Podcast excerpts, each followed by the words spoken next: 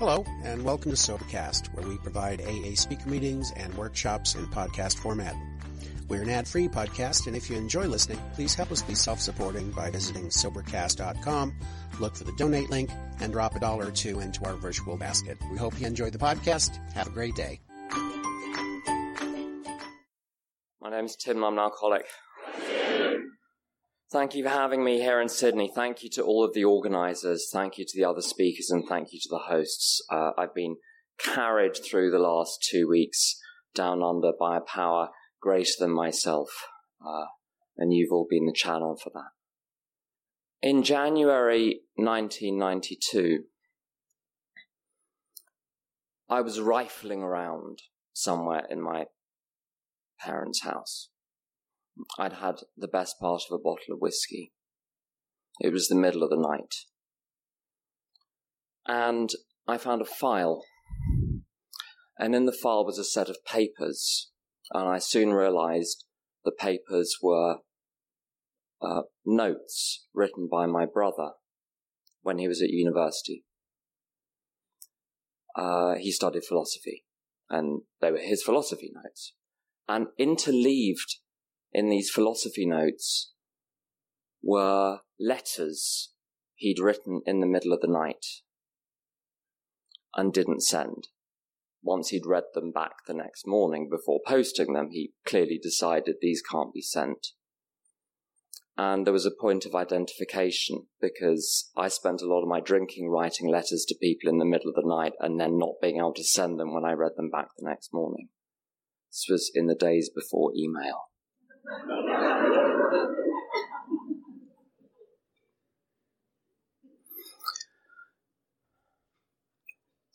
And in one of the letters he wrote about his drinking, and he felt like he was sitting on top of, vol- of a volcano. And the only thing which stopped the volcano was erupting was alcohol. And that's why he was continuing to drink the way he was drinking, despite the consequences, despite the effects on everyone else. And an alcoholic, my brother, was talking to me and I was identifying. And I'd spent a lot of my life being sent to helping professionals who did their best to help. And I wrestled. I mean, just the same as I wrestle with God, but I wrestled with these professionals and I was evasive and elusive and quick footed. But I couldn't argue with identification because I was sitting on top of a volcano and the only thing stopping the volcano from erupting was alcohol. Now, the added twist to this was that I'd only ever met my brother once. He'd come to my house. He was 20 years older. He'd come to my house when I was around seven. He'd come to stay. He spent the weekend drinking whiskey and smoking. My parents kept me away from him. I was introduced to him for 10 seconds and then kept in another part of the house. Um, when he was 20, 28, 29, he committed suicide as an alcoholic. I discovered 20 years later through an extraordinary coincidence that he'd been a member of AA and had slipped. And something happened that night. There was no further barrier between me and the truth. The last barrier had dropped and I knew what I was. I knew that this was going to kill me. And there's a great line in Bill's story. Fear sobered me for a bit. And fear did effectively sober me for a bit, but I drank again. There is a very simple message to that little story, which is that self knowledge will not keep me sober. And when I start again, I don't know how much I'm going to drink and what's going to happen. So I can't even have a. I, I had slips after I came to AA for six months. And I could never tell how long the slip was going to last. I could never tell what was going to happen. There was one slip I got arrested, another where I, I was run over. There is no such thing as a safe slip for me. So I must never ever have another alcoholic drink in my life. But I am going to. That's step one for me. And the unmanageability of my life, it's funny, they don't mention the word unmanageable, unmanageability in the big book until bang, suddenly it's in there on page 59. Like a whole chapter after they've finished talking about step one, now they tell us that there's this element of unmanageability. Um, and that dash uh, there are different interpretations, and people are allowed to disagree on this. That, no one has to leave the room; it's fine. I literally teach punctuation for a living. Part they pay me to know this stuff. So one of the uses of the em dash is to uh, introduce the goods ordered in the first half of the sentence. So if I'm powerless over alcohol, ta-da, my life is unmanageable. um, what this means to me, if I can't pick when I'm going to drink, if I can't pick how much I'm going to drink, and if I can't pick what I'm going to do when I've had a drink, then I'm not in charge of the course of my life, something else is. And yes, I may be neurotic, I may be immature, I may be incompetent, I may be nasty, but that is not my manageability. I've had serene, pleasant, vegetarian, jogging sponsees who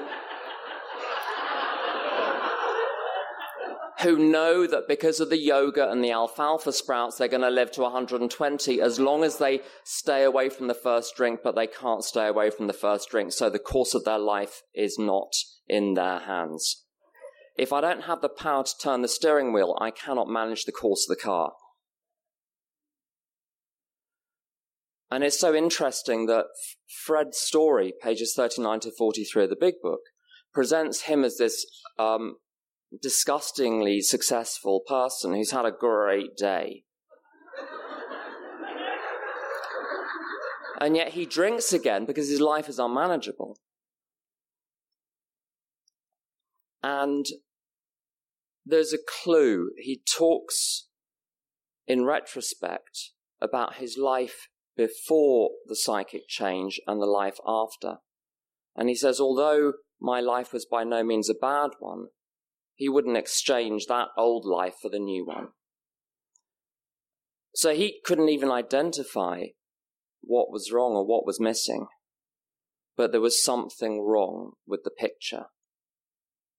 Like in the Matrix when uh, he sees the cat twice and has this deja vu and he, he senses that there's something wrong here.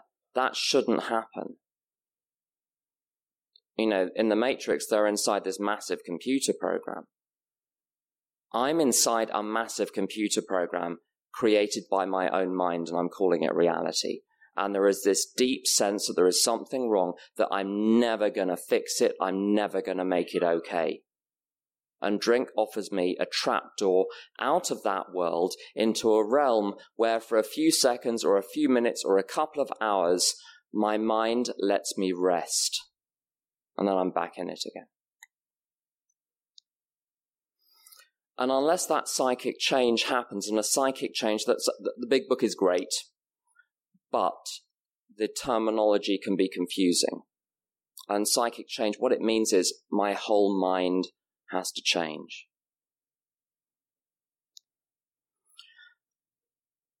And I spent the first few years in AA using AA's 12 steps and using my sponsor and using some Al Anon principles and using some uh, family of origin work and some inner child and so all sorts of wonderful tools and religion uh, like blaring from all speakers. I, I was very uh, uh, ostentatiously devout for a while. I used all of those wonderful tools, and there's nothing wrong with them. They're great and they're necessary, but I was using them to fix my imaginary world, to try to operate more effectively in the material world, to try to get on with people better. I wasn't changing the software, I was fixing some of the bugs. And all along, there was this deep sense of unease. I'm not there yet. I don't think I'm ever going to get there. And wherever there is, was stretching. You know those nightmares where the end of the corridor stretches further and further in the distance, the faster you run towards it?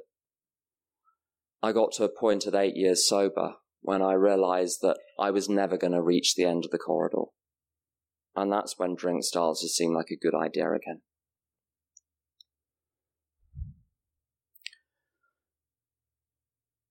I don't know if any of you have seen Stranger Things. If you haven't, hopefully you've seen The Matrix. if you haven't seen either of those, just talk to someone in the break. I haven't got time to.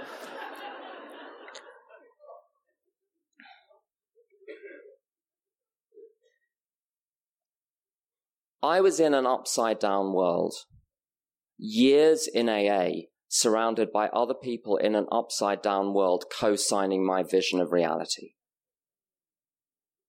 You have no idea you're in an upside down world. You have no idea you're in the matrix unless someone from outside the matrix comes into the matrix and tells you, you know, there's something else. There is somewhere else. This is not the only thing on offer. A friend of mine says uh, about the desert when you're in the desert, leave the desert. Don't try and get the desert to bloom. He adds, don't tell the Israelis. That, that, that's the whole thing. But that's a different, that's a different matter. An Israeli friend told me that, actually.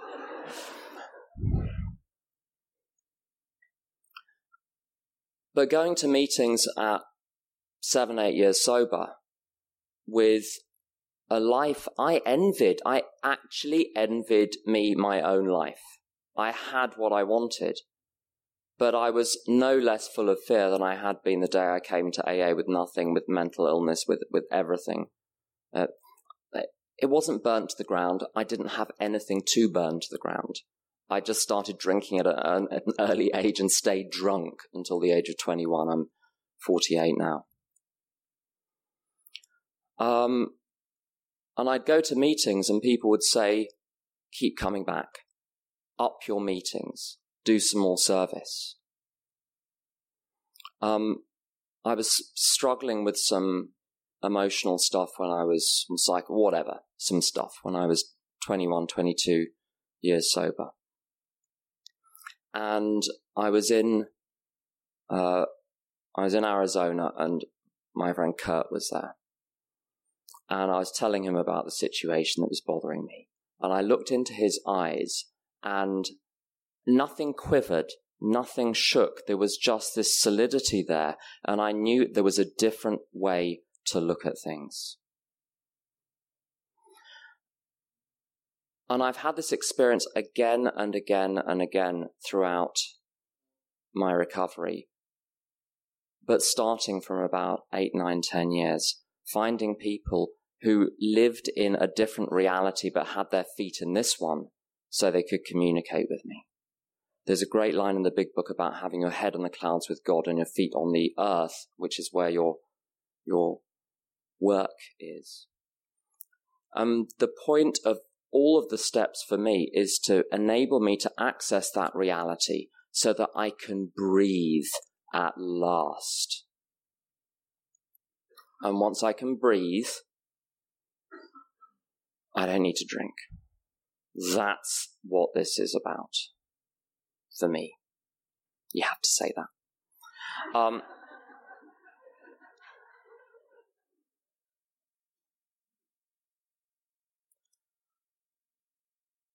now, I always like to skip ahead.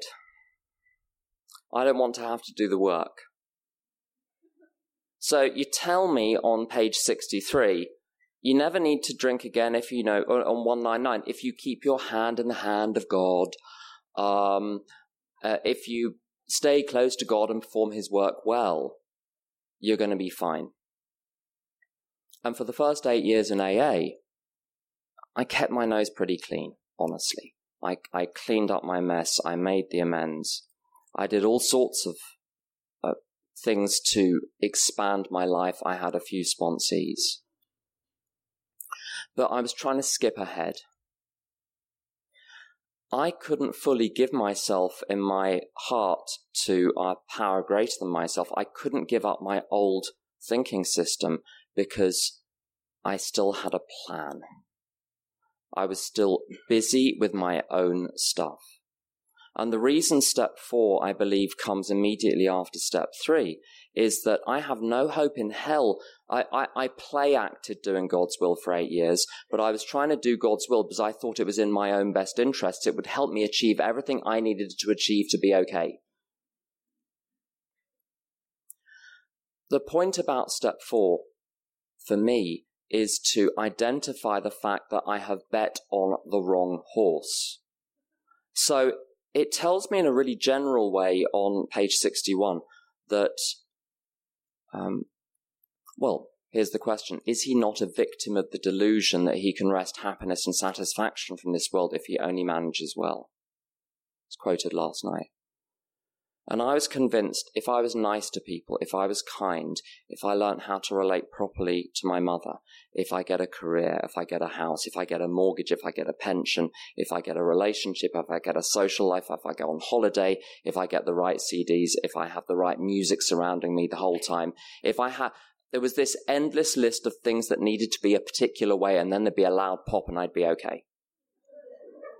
And most of these things were perfectly good But I would read that line year after year and not see the word delusion in it. I knew I was a, a, victim of the idea that I could wrest happiness and satisfaction from this world if I only manage well, but I had no idea it was a delusion. And when I started to see the word delusion there, and a life run on self will can hardly be a success, the trouble is with these phrases, they're repeated so often, so regularly, that they lose their meaning. So, like with how it works, because it's read at every meeting, you never listen to it. It's completely blanched and bleached of any meaning. But a life run on self will can hardly be a success. Put in ordinary English means what you want will kill you.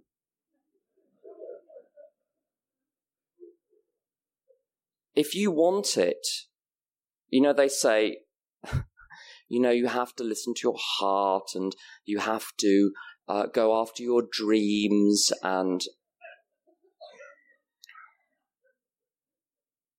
mm, your heart, yeah, if you can find it.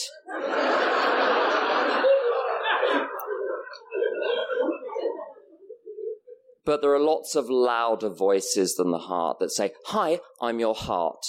This is what we're going to do.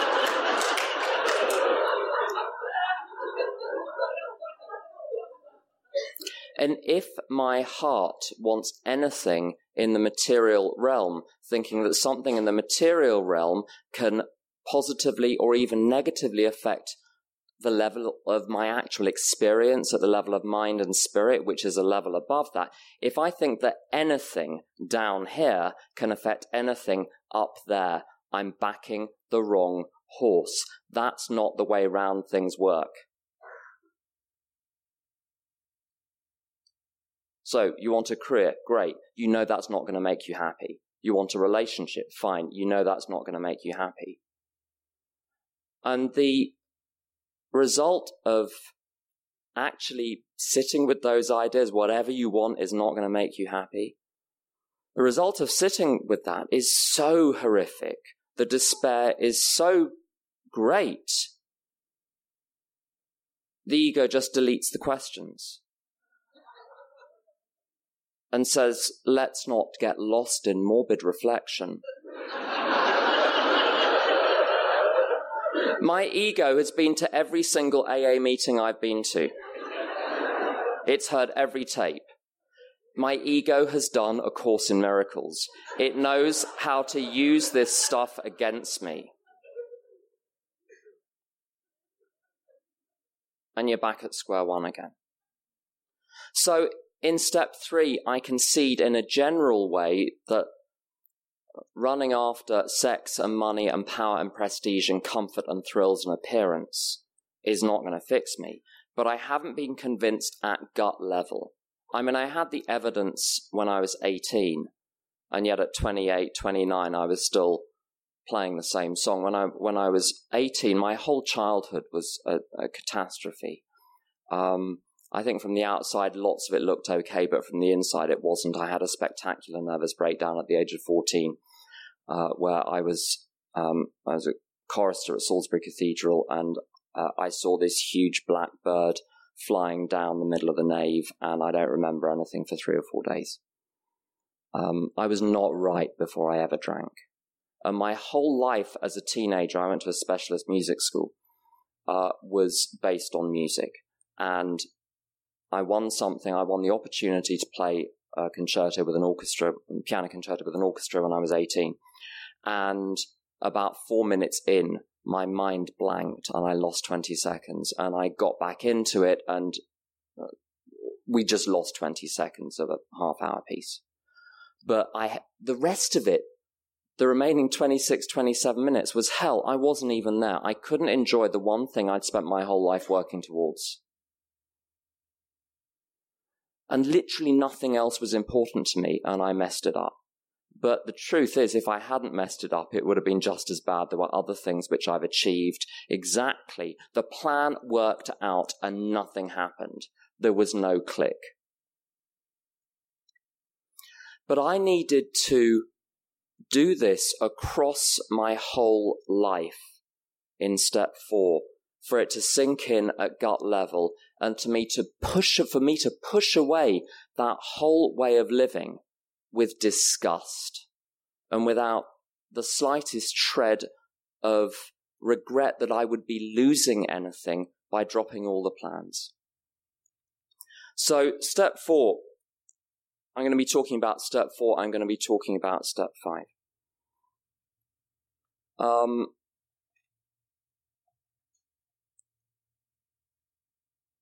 Step four in the big book is divided, if you don't know, by the way, that's where they put the instructions. Um, no one told me this for a long time. We referred to the big book, but basically, your sponsor told you what to do, and if you couldn't sleep, you would read the big book. And then tell everyone the next day at the meeting I couldn't sleep, so I read the big book, and everyone laughed. But I didn't use it as a systematic, as a systematic tool there are three inventories. And in the first inventory, there are two elements. There's, or two written elements. There's a third element which people miss. But the first element is these so-called columns, these three columns where I say, okay, who's upset me? And it's not just resentment. It, it's, it's who I feel threatened by, who I feel hurt by, who I feel injured by, who I feel interferes with my life. I, I, I think in some ways was too well brought up to believe that I was actually resentful because it was so suppressed. But I just knew I, I was just disappointed. I was just saddened because I knew how much better things could be. I mean, boiling rage at some level deep down within, which explains all sorts of the awkward behavior in other areas of my life, which I compartmentalized and pretended wasn't there. But on the surface, I was just uh, quietly saddened. Anyway, you do a list of all the people and you nail the charges. What's the charge against them? And I mean, there may be a story, there may be a whole history but the charge has to be clear. What is the problem? The problem is, for instance, you know, complex relationship. The problem is, he left me. No huge story. That's the problem. And then in the third column, I get to ask, well, why does this bother me? Why are all of these things in the world upsetting me? And I heard step fives. I did a step five when I was in my first few months, and I heard step fives for years where people said, you know, I'm angry at Jennifer. Why? Because she set fire to my hair. This affects my pride, my self-esteem, my personal relations, my sex relations, my ambitions, security, and pocketbooks. And they just repeat this thing Uh, they, you just say, say the words again and again and again, and it's supposed to do something like a magical incantation, but there is no actual understanding, and you want to shake people and say, what do you mean? But no one's allowed to ask. You just have to do what it, you know, keep it simple, stupid. So don't ask questions around here. You know, God gave the writers of the big book brains to think, but that doesn't apply to you, sweetheart.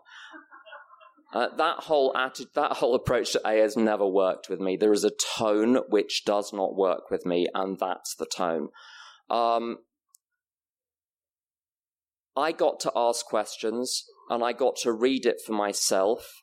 I got to think about it for myself. I got to listen to tapes, to read all sorts of things, to talk to people other than my sponsor. And I started after a few years in AA to find some solutions it felt my whole life until I did my first real in depth step four that I was a pincushion and the world was pins. Something happens, I feel bad. When you X, I feel Y. As though literally nothing is happening in between. So one of the other speakers this weekend talks about life being fired at you from a point blank range.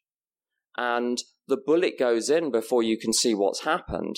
But if you were to slow it down, there's this whole processing that happens at a below the level of consciousness, which is causing the bullet to go in in the first place. What I discovered, the reason something affects my pride when, um, uh, so I translate, I do translations as part of my career, and um, I remember a client saying it was a 10,000 word translation. I'd done it in two days. It was a rush job. And the, the client feedback was something like, uh, your, the translation was great, but it was marred, marred by these four problems. And they were like tiny little things. But of course, I'm an overreactor to things. Now, why does this affect my pride? My pride is affected when I'm worried about what you think about me. Now, I thought it's because I had low self worth, and I did on one level, that's another question, we'll come to it later. But the reason why something affects my pride is because I want you to see me a particular way, and I think you see me another way, there's a gap between the two, boom, I'm upset. How do I want you to think of me? I want you to think of me as literally the most perfect person you've ever met. is that the voice of low self worth, or is that the voice of hubris, of entitlement, of wanting to be special to such a degree that the light is just on you and everyone else is in the darkness? That's something other than low self worth. It feels like low self worth. It feels like you're standing on this tiny island and this huge shark is coming to chomp the last bit of dry land and you're, you're going to drown. That's what it feels like. But behind those touchy moments is this demand that I be the center of the world, that I be the center of attention, that I have created myself and turned myself into this special being, loved and respected and adored and validated by everyone to the superlative degree at all times. That's the demand. I didn't stop getting upset by stuff until I started to look at the demand. My demands, it's like a minefield where I lay the mines everywhere in the world. Each demand I have, I can only be okay if finish the sentence in less than 15 words. I can only be okay if they think I'm amazing, if I achieve my potential, um, if she returns my phone calls, if he gives me the guidance I want, I can only be okay if uh, my house is paid off, if I have savings in the bank, if the economy doesn't tank, if the environment doesn't collapse, if I, I can only be okay if I achieve something in the world, if I have a career that other people say, oh, that's impressive. I can only be okay if, and there are the thousand demands Whilst those demands are there, I can forgive whoever I want, but the landmines are still there. When you step on the landmine, I blow up. And it's somehow your fault. I'm the one that's laying the landmines. My sponsor's sponsor says the only reason you're ever upset is because you haven't got your own way. The only way not to be upset is not to have a way. If you don't have a way, there is nothing to be upset by. That's what those first three columns are about, is uncovering all of those demands in the seven areas of self pride, what other people think about me, self esteem, what I think about me, personal relations and sex relations, how I insist you treat me. I used to say people just don't respect me. No, as people have explained to me repeatedly, who, who knows, who cares whether they respect you? Your problem is they don't agree with you and they don't obey you.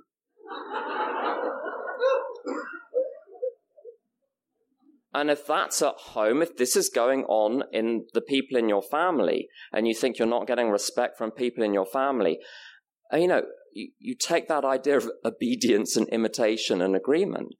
Uh, I wanted loving relations with people, but if I've got demands, I'm a little tin pot dictator and you're the slaves. And there is surveillance everywhere. I'm watching very closely.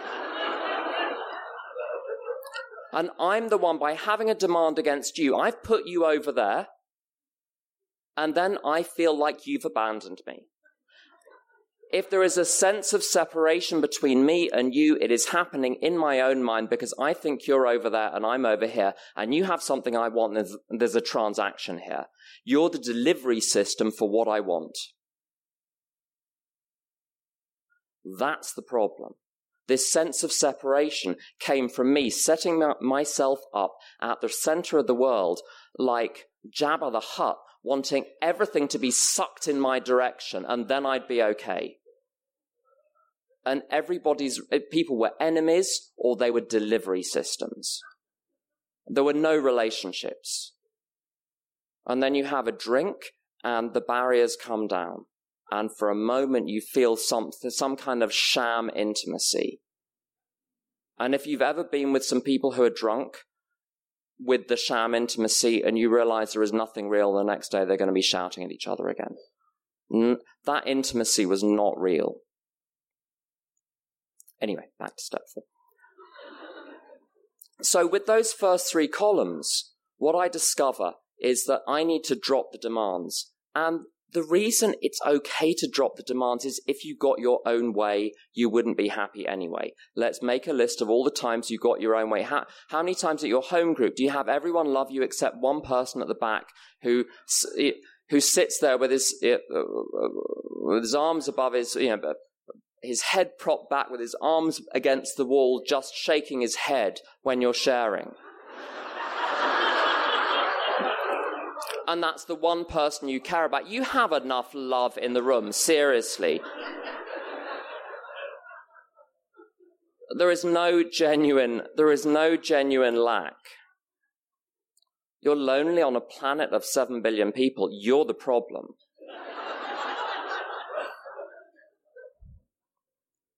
It's okay to drop the demands because there is another way to live.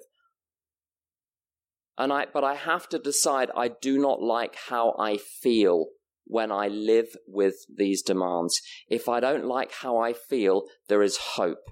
I can say, if I'm upset, I hope I've been wrong. If you're right, you're really banjoed. There's nothing you can do. If you're wrong, there is hope. So I hope there is a different way to look at this. I would like there to be a different way to look at this. Maybe there is a different way to look at this. What can I lose by asking? If what you've got is killing you, you have nothing to lose by asking except this monstrous self, which you're so attached to. But that is the, the monster stuck to your face. But you've got to see that it's a monster before you're willing to drop it. And there's a curious thing. I'm the same person I was when I was seven. Just lots of the illusions have dropped, but I feel like the same person. Uh, I feel the same person as I was when I was 22, except lots of parts of my body don't work anymore. That's the, but I feel there's something seriously wrong here. But I'm the same person. I haven't lost anything by dropping self. Nothing has gone except the delusions. My motivation for getting over resentment, for getting over upset is threefold. First of all, it's futile. It doesn't, me being upset does not change anything. Secondly, it's fatal because I will drink again. And if ever you want to know whether you're close to drinking again, ask yourself this is what people suggested to me. If you're exhibiting any compulsive behavior in any, any other area of your, uh, of your life, any other area where you are not acting in accordance with your own best interests, those for me are the warning signs that a drink is on its way. And the reason is always conscious separation. The answer is always conscious contact with God, which means conscious contact with you. And the third one is embarrassment. The idea that my emotional life is governed chiefly by the bad behavior of the people in the world I respect the least. Anyone I'm writing in the first column of my resentment inventory, I'm putting, I'm giving the keys to the car. Because if you change my perception of the world, or rather, if my interpretation of what you're doing is changing my perception of the world, it changes how I behave. I'm literally putting you in charge of how I behave. And I don't want that anymore. And the basis of forgiveness, um, it doesn't use the term forgiveness uh, in, in that part of the big book, 66, 67, but I can't think of what else it is. Um, it asks me to say some prayers. Now, before the prayers, I've got to look at things from an entirely different angle. That entirely different angle is when I'm mean to people, someone spoke about it very well last night. When I'm mean to people, it's because I'm frightened. When I'm grasping, it's because I'm frightened. When people do things to me, they're not doing things to me, they're doing things in my presence because they're frightened. And the response must always be the same, which is to love people. But it's not about me. He was an asshole before he walked into the room. He's not being the way he's being because you're there. He was like that already.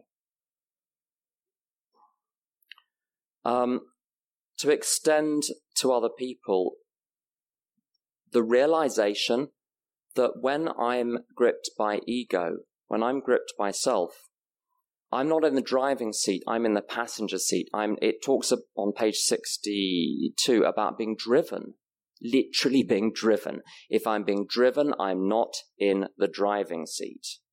But I think I am, which is why I feel so guilty about it.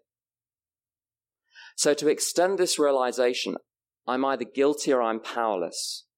With my alcoholism, the guilt went when I realized my powerlessness. While I was still feeling guilty, it meant I hadn't recognized that I was powerless over it. And I extend this to other people and say, they're not guilty, they're powerless. My other half says about all sorts of people who are, you know, full grown adults, he can't help it, he's only little.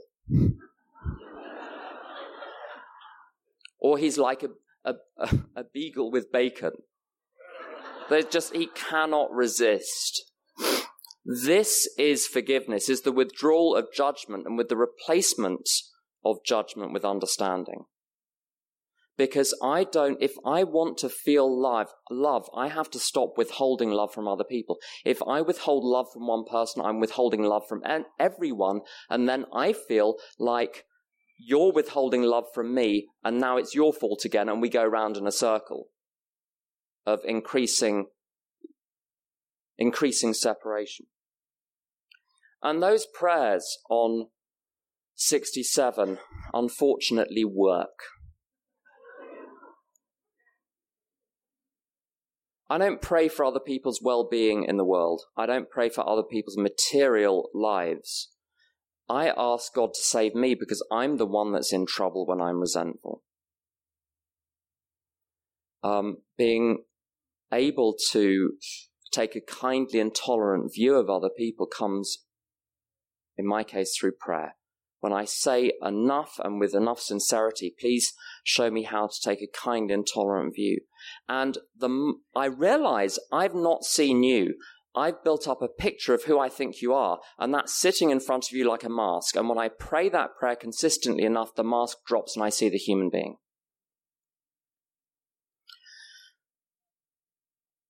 When I'm taking people through step four and when I go through step four myself, once we do the third, once we finish the third column, we spend a lot of time on pages 65 to 67 systematically seeing through the delusions of the demands which lie at the basis of all of the upset.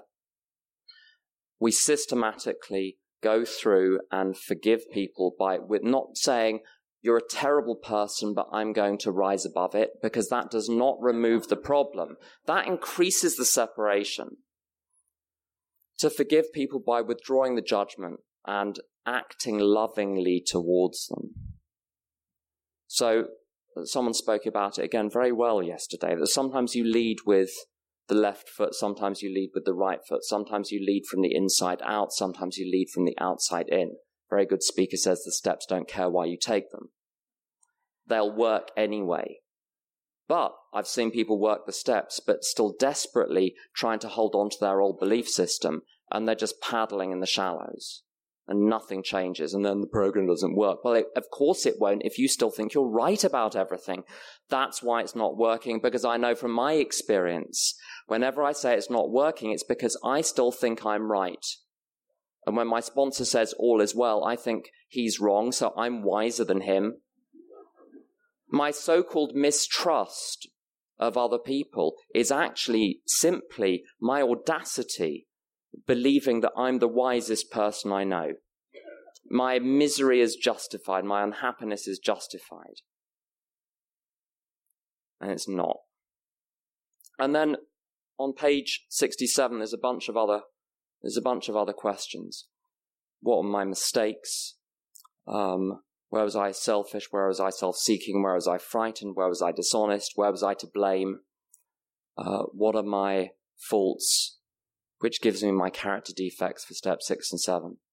Uh, what are my wrongs, which gives me my harms for steps eight and nine. And here's the thing it says, page 67, so you've got your list, great. Let's disregard the list. Put the list away. Disregarding the wrongs others had done us. What were my mistakes? I now have a completely fresh sheet of paper. So I'm asking those eight questions not just about the people that I've resented or been upset by. I'm asking across the whole of my life. What is my relationship with, where are my mistakes in my relationship with food, with sex, with romance, with money, with politics, with my neighbors, with all sorts of things which may not make it into those first three columns. Um, the mistakes, one exercise I was given with that question, what are my mistakes? Write a list of all of the things left undone.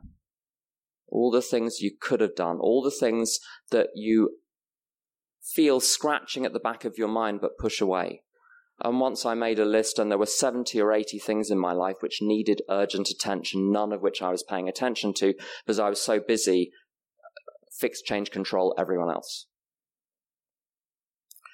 Those eight questions will reveal everything I need to know about me, but I need to be at peace before I can ask, answer them honestly. Whilst I think that my life is your fault, I'm not going to answer those questions honestly. Um, the fear inventory, I used to do very elaborate fear inventories. I used to pirouette inside my fear inventories. Sponsees would get lost in iterative loops of endless questions which turned back on themselves, like the, the, the dog eating its own tail. Um, and mercifully, um, I've uh, started to keep it simpler again. And the instructions are, are disarmingly simple as are most of these instructions. We reviewed our fears thoroughly. We put them on paper even though we had no resentment in connection with them. Um, so it's not really asking for any analysis. To me, that is a list. What are you frightened of? I'm frightened of do a list. It honestly takes me about 15 to 20 minutes. We're not talking years of delving here. Like, it's there. And then it circumvents the whole need for analysis because it says we asked ourselves why we had them. And you're like, oh, great, this is where I get to analyze. This is where I get to delve. This is where I get to ponder some uh, great complex system going on within me. And it, it's, it's almost as though it knows we're going to try and do that. So it gives us the answer. And you're like, damn, I thought I was going to spend a few months on this. And it gives you the answer wasn't it because self reliance failed us?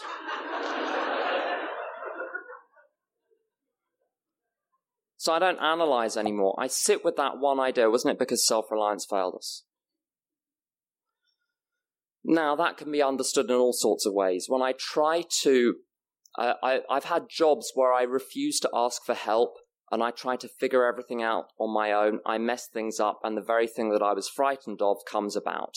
So there are lots of examples in the material realm where when I rely on myself rather than on a higher power uh, or on other people, things mess up. But it's talking globally about all of my fears. So it's got to include fear of car crashes, fear of death, fear of uh, disease, fear of loved ones dying. If it doesn't work for everything, it's of no use. Something that Chuck Chamberlain says in A New Pair of Glasses if there's one problem that God can't solve, I might as well just end it now. And I understand that. The one thing I can't accept is like a stone in my shoe. And after a while, that tiny stone in my shoe is enough for me to just say, I can't be bothered with the lot of it because it's all I can think about. So, what is this self reliance, which is the answer to all of my fear problems?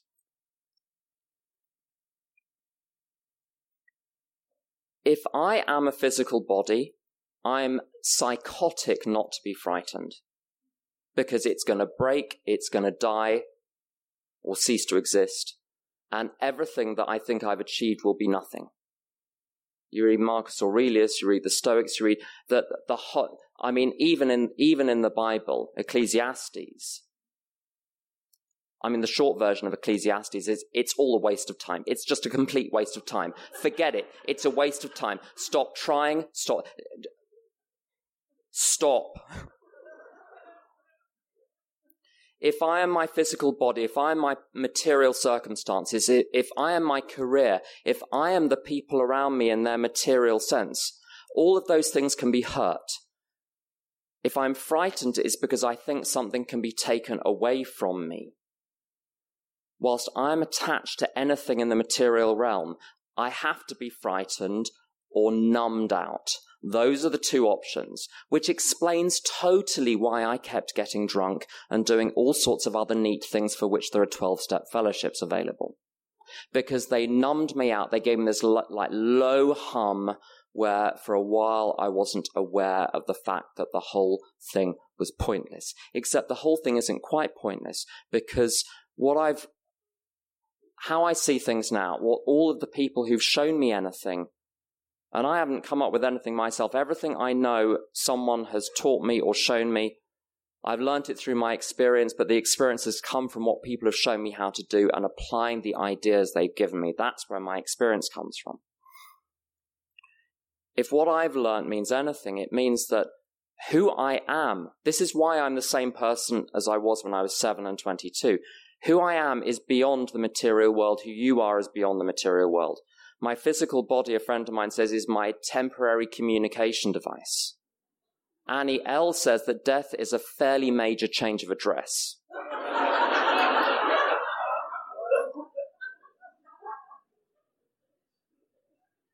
So I happen to be running around in this particular physical form. But whilst I think that's all there is, I'm going to be frightened. To not be frightened, I have to see through that. I have to actually live that line, head in the clouds with God, feet on my, on the earth with other people. The work is here. The communication device has to be used. but that's not who I am. And when it says we were reborn in step three, to me, that's what it means. I resume my original place in the universe, which is I am part of a universal, universal consciousness. And it's bang in there in, in concept one, the idea of this universal consciousness which is in charge of everything. And I've been delegated some tasks in concept three to do some stuff in the world, but it's not it's not the career, it's not even the family relationships, it's the love that flows through those. And the reason it's a really good idea to always do my best and to take nothing personally and to make no assumptions. Uh, the reason that's a good idea is because it clears the channel for me to love people without being distracted by all sorts of other stuff. That's the point of trying to do things right in the material world. It's not for its own sake or for anything I get out of the material world. It's because it leaves me free to look you in the eye and say, it's fine. We're fine.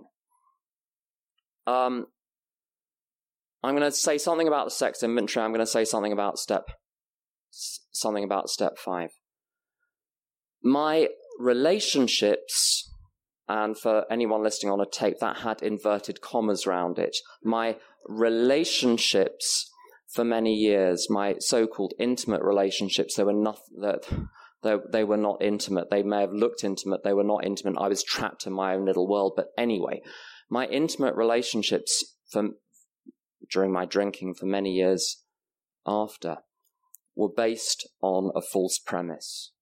They were based on the idea there is something deeply wrong and lacking with me. But gee, do you look cute? There is something which makes you glint across the room. I can sense you, you know, the special one, coming. I can sniff you out through lead.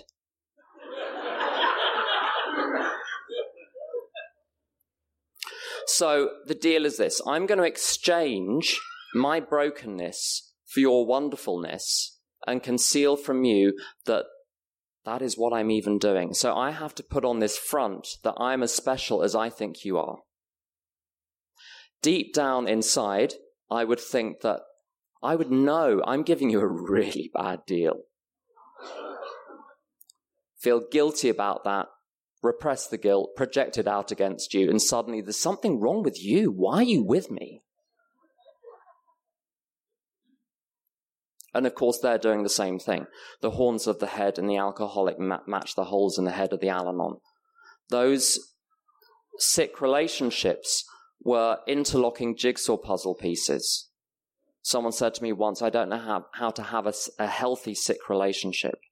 I've never successfully transformed one of those relationships. When you're in the desert, leave the desert. The selfishness in those relationships, yeah, there was lots of bad behavior. Um, I, I, by nature, I'm narcissistic and self absorbed, and that's not fun for anyone. But the real selfishness was I was in the relationship to to fix a problem that wasn't there, to fill a gap that wasn't there. So of course it was going to fail and you were being used. Whatever good behavior there was on the surface, that was the fundamental selfishness I found out about in the sex inventory. Uh, my attitude to relationships is very different today. Um, uh, there's some wonderful stuff out there, and a particular rabbi whose material I read a lot says, uh, well, first of all, good relationships involve me doing two things. The first thing is to forgive you for everything, which means to withdraw judgment against you for literally everything. The second thing is to serve you. And he adds, the only reason to form a, a, close relationship with someone else is if you're lacking opportunities in your life to forgive and to serve, then find someone to settle down with. That will give you some opportunities to forgive and to serve. But if you want something out of it, this is now a transaction. I'm going to bargain. And love is giving of yourself for fun and for free, expecting nothing in return. And when that's what I have on offer, I attract other people who want to offer the same thing. And the other thing is, is the unconditionality of uh, of a close relationship. Um, uh, another rabbi that I listen to a lot says, um, if you asked someone to marry you and they said, what is it going to entail? You'd be like, forget it. If they say, since it's you that's asking, of course. Now, what is it going to entail? You're fine because the agreement, the answer is yes because of who is asking. And when I go to my higher power, it's the same thing. When I go to my sponsor, it's the same thing. I don't argue with my sponsor. I trust first and ask questions later. When my other half asks me to do something, I do it because of who is asking, not because of the merits of what is being asked for. Course, don't do anything which is going to harm someone, but you just, if they want you to do it, just do it. Doesn't matter that it's nuts, just do it.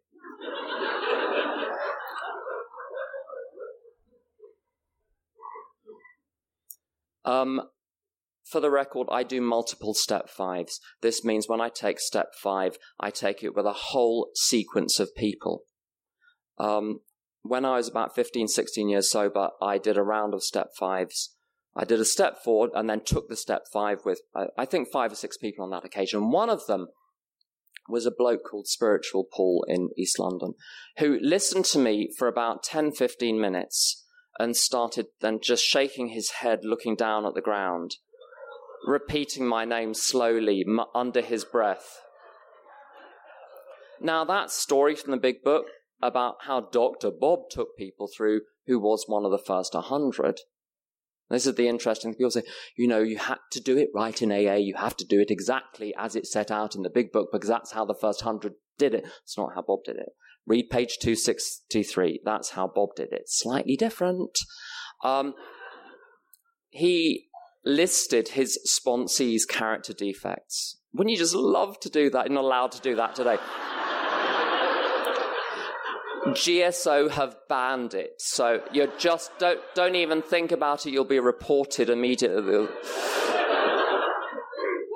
but spiritual Paul, from me, had spiritual consent to say whatever he needed to say, and he nailed my character defects at a far deeper level than I could get near to. He's, and one of his choicest lines was, how many people in AA have you prevented from accessing a power greater than yourself because your repulsive presentation of the program has turned them off AA because you are so judgmental and shrill and hectoring. Now, if you think I'm judgmental, shrill, and hectoring now, you, I was a lot worse 10 years ago. He gave me a whole new level. Now, I don't, I don't recommend, this is not something to imitate. He was a one off. But my life went up a level because of that conversation. And behind it, there was love, and nothing he said hurt one bit because of the love that was behind it. This is why don't try this at home, kids. You've really got to know what you're doing to pull a stunt like that. But that was the stunt that he needed to pull. And when I take step five these days, I do very simple inventories. I do very simple lists. Very often, uh, it's just going to be the, those eight questions on page 67, which will capture everything I'm doing wrong. I might talk a little bit about resentment and fear and a couple of other things. But I look at those questions and I find my, my best friend or my sponsor and we're through it in 10, 15 minutes. And in 10, 15 minutes, I can walk round the totality of the problem. And I don't need to learn to manage the anxiety. I don't need to manage the depression. I don't need to manage my character defects. I need to put my hand up and say, I don't want to live like this anymore. God, show me someone to help. And then the phone rings, and then the phone rings, and then the phone rings. And I hear my own story told back to me so many hundreds of times. I realize that you're okay even though you're telling me the most horrific stories. And then I realize I was okay all along. I just thought I wasn't. I thought there was something wrong with me. There wasn't. I had the wrong software installed. We needed to uninstall it first before installing the new software on top. And that's what steps four and five are about. Thank you.